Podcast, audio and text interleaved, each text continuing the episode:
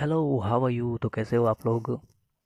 एक बार फिर से स्वागत है ब्लैक मनी इन इंडिया तो आज की स्टोरी है ट्रू बैलेंस आप लोगों ने ट्रू बैलेंस के बारे में सुना होगा। वैसे तो है तो ये चाइनीज़ ऐप फिर लेकिन अपने आप को पता क्या कहते नहीं, हम चाइना के नहीं हैं। टोटल सर्वर इनका चाइना का है। ये अपने सारे सिस्टम पे चाइनीज़ सर्वर ही यूज़ करते हैं। लेकिन फिर भी ये पता क्या शौक से कहते हैं, नहीं, हम चाइनीज़ नहीं हैं। अब हुआ क्या, ये कहानी भी किसी मेरे दोस्त की है कि उन्होंने कोई तीन चार हज़ार रुपये का लोन लिया होगा ट्रू बैलेंस से। तो रीज़न क्या हुआ कि, भाई टाइम ही ऐसा चल रहा है पेंडेमिक का टाइम चल रहा है कि कुछ दिन पहले आप लोगों ने भी लोकसभा और राज्यसभा में चर्चा सुनी हुई कि उन्नीस अठारह से लेकर बीस तक पच्चीस हज़ार इंडियंस यानी पच्चीस हज़ार भारतीयों ने आत्महत्या की, जिसमें बेरोज़गारी और कर्ज, सबसे ज़्यादा कर्ज कर्ज की वजह से। से लोगों ने आत्महत्या की। तो हुआ क्या कि उन्होंने तीन चार हज़ार रुपये का लोन लिया था ट्रू बैलेंस से? तो रीज़न क्या था कि वो भर नहीं पाए। हाँ एक उसमें ऑप्शन आता है रीपे रीपे लेटर का लेकिन कई बार आदमी के पास यार दस रुपये सौ रुपये तक नहीं होते हैं तो चार सौ पाँच सौ रुपये कहाँ से भरेगा?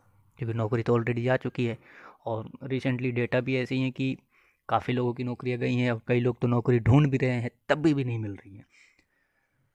तो उनकी जो रिकवरी एजेंट थी, वो एक लेडीज़ थी। बार बार फ़ोन करे, हर बार करे, बंदा फ़ोन भी उठाए, जवाब भी दे, हर चीज़ करे। लास्ट में पता क्या बोलती है?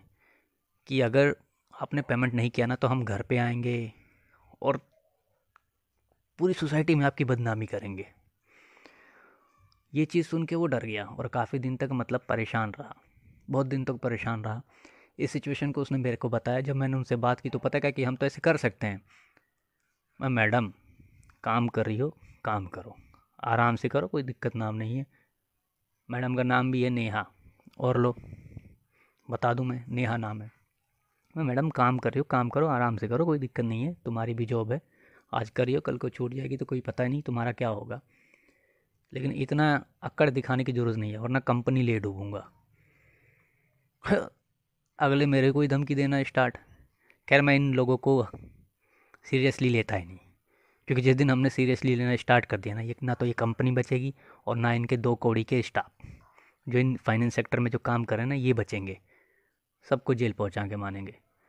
तो बस कहना यही है कि प्ले स्टोर पर जाओ, ट्रू बैलेंस की रेटिंग गिरा डालो। तब तक के लिए बाय बाय